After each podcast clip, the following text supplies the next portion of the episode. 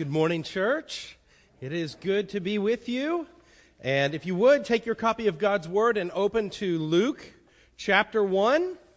And we are looking this Advent season, this Christmas season, at the songs of the first Christmas. And if you remember, a couple of weeks ago, we looked first at Mary's song, sometimes referred to as the Magnificat. And today we're going to look at the second song, the song of Zechariah. And now I'm just going to warn you right now, at some point I'm going to say Zacchaeus about 10 times instead of Zechariah because I always want to say Zacchaeus. But I mean Zechariah, okay? So I'm just warning you up front. It's gonna happen probably. This is you'll find this in Luke chapter 1. Verses 67 through 79. And this really is the same theme, the same song that we saw with Mary, just the second verse, if you would. It is a song of Christ, of what God is doing, of the coming of Christ. This is a song of salvation, is what we will focus on, is a song of salvation, that God is redeeming His people. And this is a song that took 9 months to be written. If you remember, let me give you a brief review of the context that surrounds this because it's important for us to understand. Zechariah was a priest, and he was in Jerusalem. He's an older man, maybe 60, 70, 80. He is an older man. His wife is older. They've never had any children. He is a priest. He is a faithful man. Him and his wife are acknowledged as being righteous in the Old Testament sense of the word, that they were people who lived according to God's law and who loved God and served Him. And Zechariah finally got the opportunity that all priests wait their lifetime for, and that's the opportunity to go to Jerusalem and to serve inside the temple. And he went in to offer incense. And historians tell us this is something probably only one time in your life that you would have the opportunity to do as a priest. And so Zechariah goes in. For 400 years, there has been silence. For 400 years, since the prophet Malachi, God has not spoken. God said that one will come. There was the prophecy of the one who will be John the Baptist. There is the prophecy of the Messiah who will come. And for 400 years, there was silence. Nobody expected much of anything. Zechariah went into the temple to serve, to do his duties as routine. And if you remember, it was anything but routine. As he went in, the angel Gabriel appeared to him, sent from God, and said that he and his wife would have a child, and that this child would be named John, and that he would be the forerunner to the Messiah, the one that 400 years ago approximately Malachi said would come, as the prophet Elijah was, that he would point the people to the Messiah, that he would prepare them for salvation. And at that moment, if you remember, Zechariah is in the temple, and the angel Gabriel appears, and he says that this wonderful thing is going to happen, that his wife, his elderly wife, is going to have a baby. And what does Zechariah do? He says, "How do I know this? Give me a sign." He doubts. He shows doubt. And if you read the text, I always read that Gabriel sounds a little grumpy at this point. "Who are you to question me?" And he says, "This is the sign. You want a sign? I'll give you a sign. Until this happens." I think the old King James says, "You will be dumb." There's some question. It seems as though he could not hear and he could not speak. We know that he could not speak, but it seems also from the fact that they're signing to him instead of speaking to him, that he couldn't hear as well. So for 9 months, he couldn't communicate well what had happened. And there's a crowd gathered, it says, waiting for him to come out. And he comes out, and they know that he's seen a sign, but he can't explain to them exactly what it is because of this encounter. He has been made mute and death. And so he in silence finishes his priestly duties. He returns home. His wife Elizabeth conceives, and it says for 6 months she hid herself.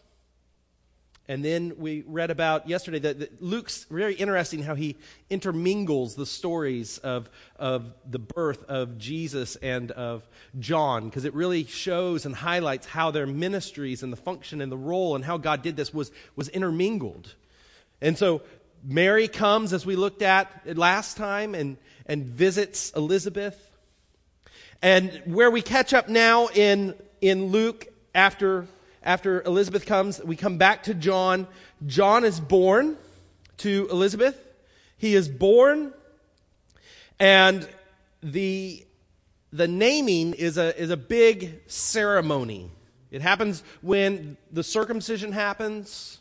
And so they're all gathered together, all the family, you can imagine, all of the people. This is a miraculous, wonderful sign. An elderly woman who was barren her whole life, with her elderly husband, have given birth to a son. And so you can imagine the excitement of the family, and the expectation is he will be Zechariah Jr. I did it. I didn't say Zacchaeus Jr. He'll be Zechariah Jr. That's the anticipation. In that culture, that's what his name would have been. It would have represented that he would have followed in the footsteps of his father. He was of the priestly family. He would serve as a priest. But Elizabeth insists his name will be John. And everybody begins to, they're arguing. No, he can't be John. He's got to be Zechariah. What will Zechariah think? Zechariah, it's got to be Zechariah. And so they communicate to him. They sign to him. They write. Somehow they get to him and they say, his name's Zechariah, right? And he gets a tablet and he writes, his name is John. And at that moment, it says that his tongue is loosed. It says, look at verse 64. It says, and at once his mouth opened and his tongue was loosed, and he began to speak and praise God. Verse 65 goes on to kind of show what happened, and then when we get to 67, it's actually what he said in this moment. But what he said, this is the reaction. It says, fear came to all of those living around them, and all of these matters were being talked about through the hill country of Judea. They made all the gossip, right? The gospel by gossip, one commentator said here. All who heard kept them in mind, saying, "What then will this child turn out to be?" Why? Because God had given him miraculously to elderly parents, because God had sealed the mouth of his father until this moment when just at the right time his father opens his mouth and begins to speak these things that we'll see in the song. And it was such a sign. It was so amazing. Remember, the people had not seen anything like this for 400 years. And now God is doing something amongst his people. And so, look with me, if you would. Let's read together. We'll read what he says here after this time of silence, after this time of not being able to speak, after thinking on all of these things. What we're going to have here in Zechariah's song is a song that's full of Old Testament depth. John MacArthur, a pastor in California, he did 8 messages on Zechariah's song, going through all of the covenants and all of the covenant promises that this touches on. It is that kind of depth is revealed in here. Now, we're going to do it in one. Or else we'd have to postpone Christmas. So we'll do it in 1 week. But the depth here, you can't help but imagine that for 9 months, as he sat silent, thinking about what the angel had told to him, thinking about what he had seen, thinking about the reaction of Elizabeth when Mary came, having his Lord in Mary there with him, watching it all happen, the Holy Spirit testifying to him and seeing it, and being a priest, knowing the Old Testament, knowing the law, knowing the prophets, thinking about all of the places that this has been foretold, all of the promises that are coming to light. Oh, how the people need this salvation that's coming. It's been stirring in him while he has been waiting silent. So look with me. I'll begin reading in verse 67.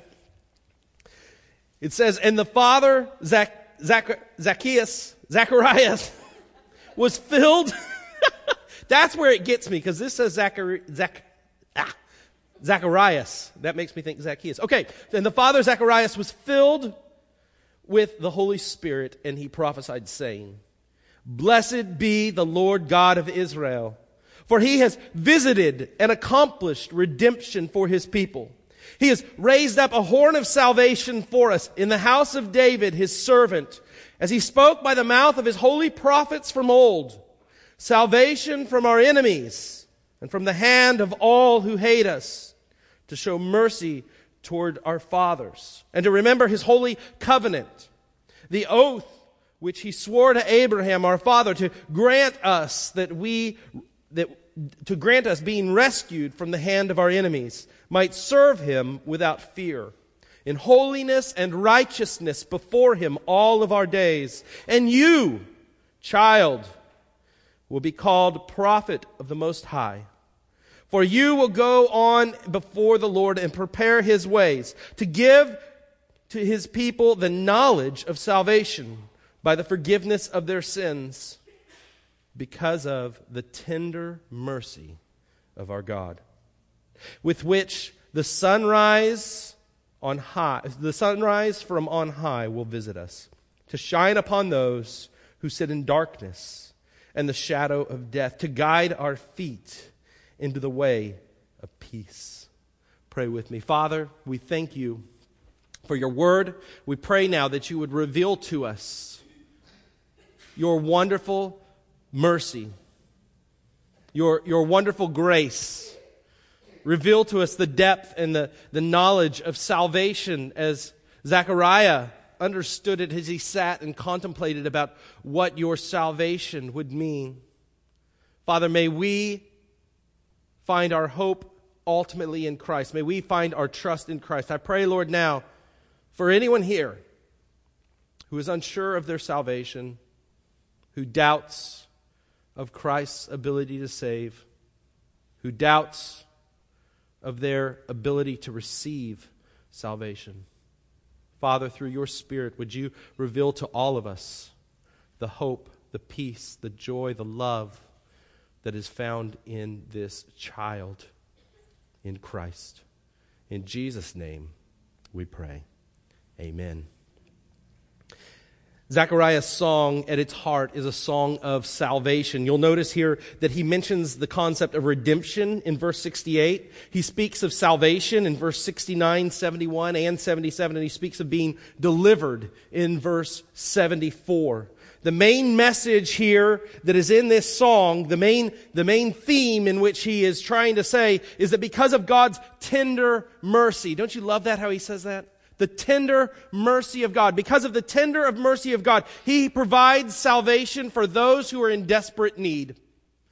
He works and he provides the salvation. That is the theme that is here. That is the overarching theme that I want us to understand and to see, is this tender mercy of God that results in the salvation of those who are in need.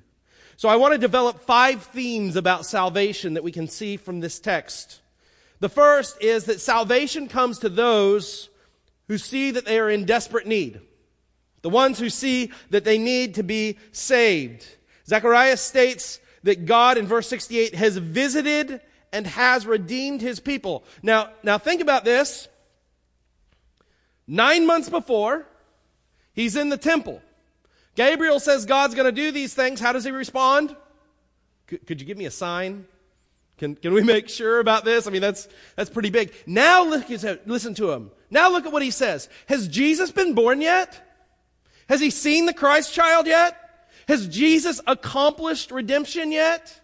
No, these things are still going to happen, but he believes, he has faith now from seeing this, from encountering this. When the Holy Spirit fills him, and he says that God has visited and has redeemed his people.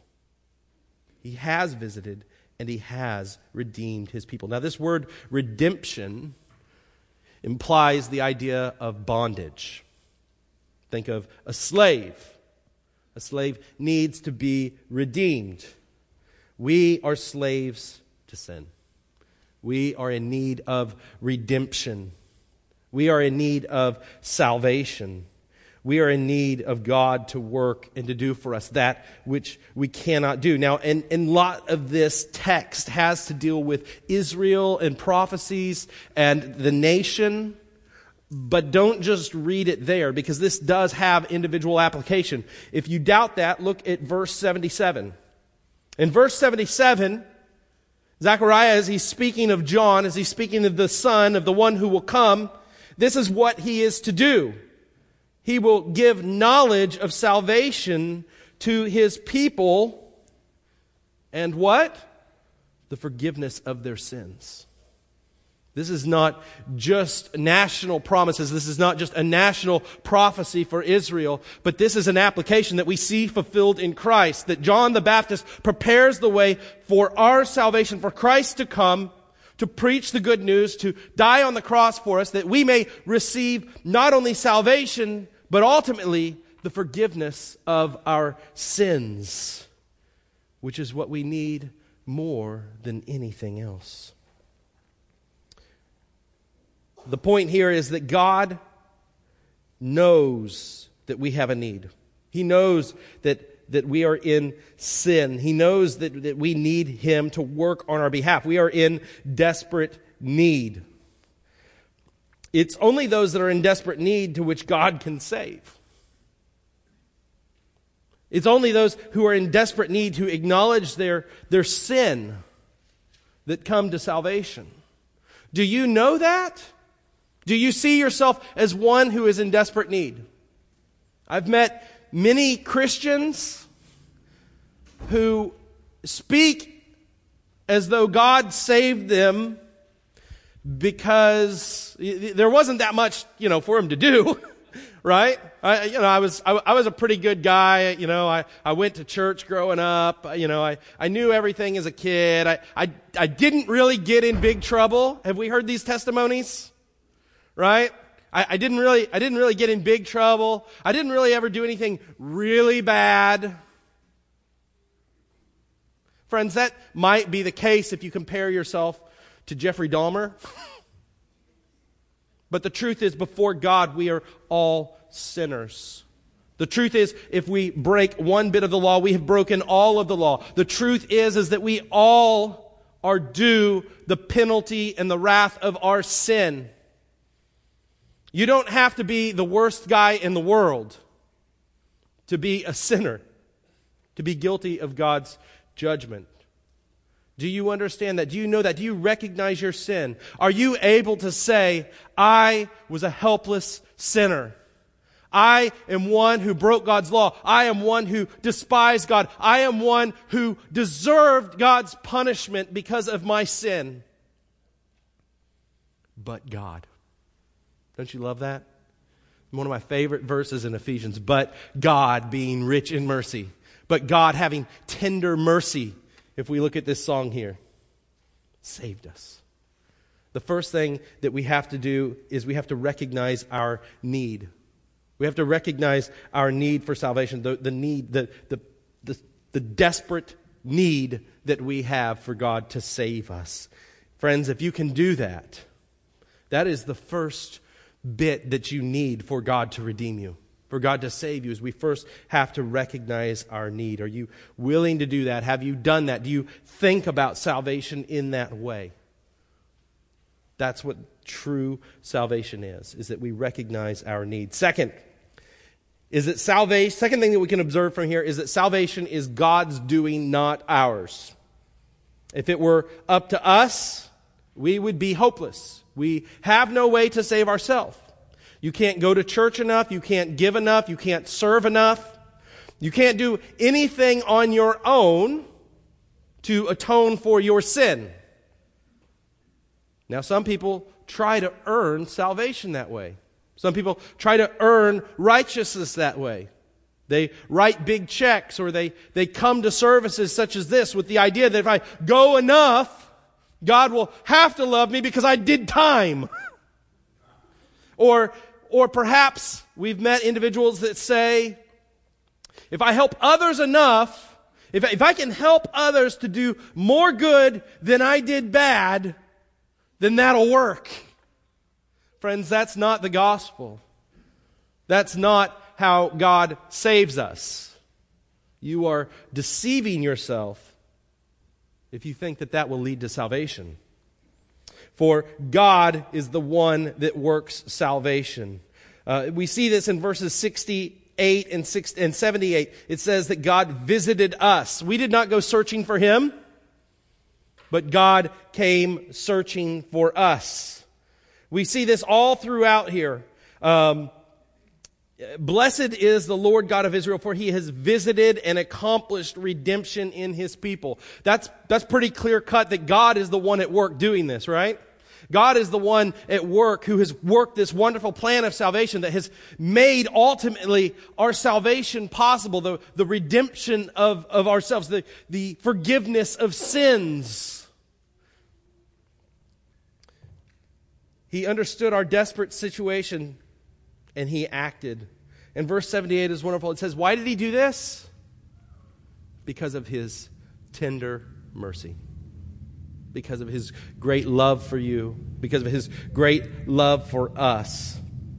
There are evidences of our salvation throughout this. Look at verse 69. It says, He raised up a horn of salvation for us. Now, this is kind of a funny way to talk about it.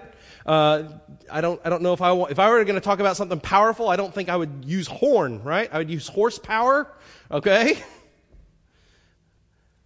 Thrust, something, so a different descriptor. But go back to this day, and the most powerful thing that existed was pretty much the oxen, right?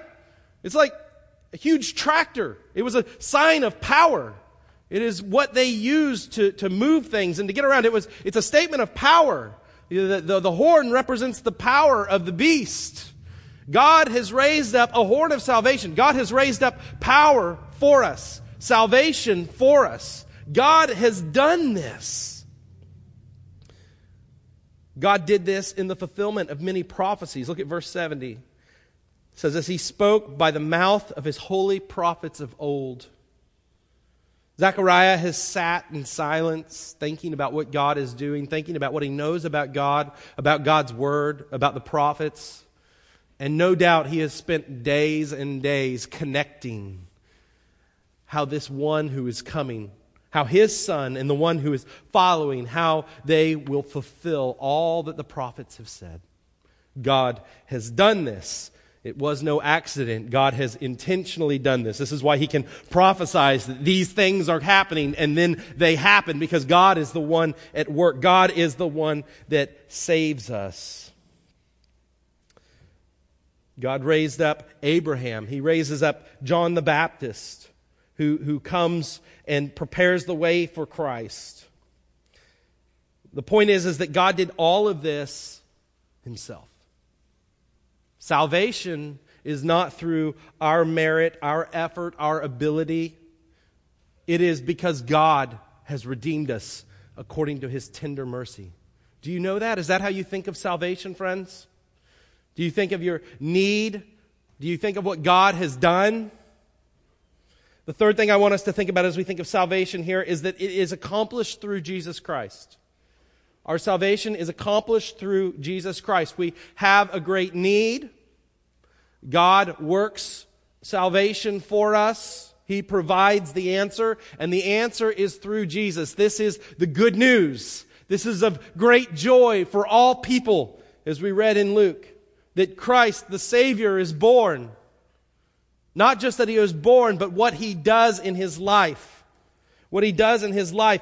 We don't see the name Jesus here in Zechariah's song, but it is all throughout the idea that this is who he is speaking of. First, he talks about this horn of salvation from the house of David.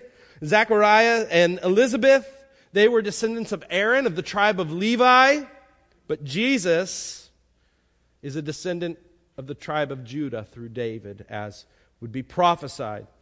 Jesus affirms over and over again that he is the promise of Abraham. The Savior was coming. Zechariah says that John in verse 76 he is going before the Lord to prepare his way. When he's speaking of John, he says John will go before the Lord to prepare his way. He knew who Jesus was. He knew that Jesus was more than just a human baby. He knew that this was the Messiah, the Son of God, the one who God would redeem his people through. Zechariah refers to Jesus in verse 78 as the sunrise from on high. This is a reference to Malachi 4:2 that says, "The Son of Righteousness will rise with healing in its wings." This is a prophecy of the Messiah that will come. And Zechariah ties it directly to Jesus, to the one who will come. And he says that he is that sunrise from on high. Jesus himself said, "I am the light of the world. He who follows me will not walk in darkness, but shall have the light of life." Luke goes on later. Luke writes the book of Acts. And in the book of Acts in chapter 4, Luke records for us the testimony of the apostles after Jesus has gone and they've begun, the ministry of the church has begun to form, and they are questioned by the religious leaders. And John stands up and he states, "There is no salvation in no one else, for there is no other name under heaven which has been given by which we must be saved." It's in Acts 4:12. There is no other name. Jesus said, "I am the way, the truth, and the life. No one goes to the Father except through me." This is the importance of the gospel. This is the importance of what we do through International Mission Board and sending of missionaries and bringing the message to people who do not know, who do not have access to the gospel, to proclaiming to those around us that you need to trust in Christ. You need to know Christ. You need to trust in him. He is the only way of salvation. Do you know that, friends? Have you trusted in him? This Christmas, can you not just celebrate the birth of a child, but your redemption through what that child has done on your behalf, that he has saved you? Salvation is through Christ alone.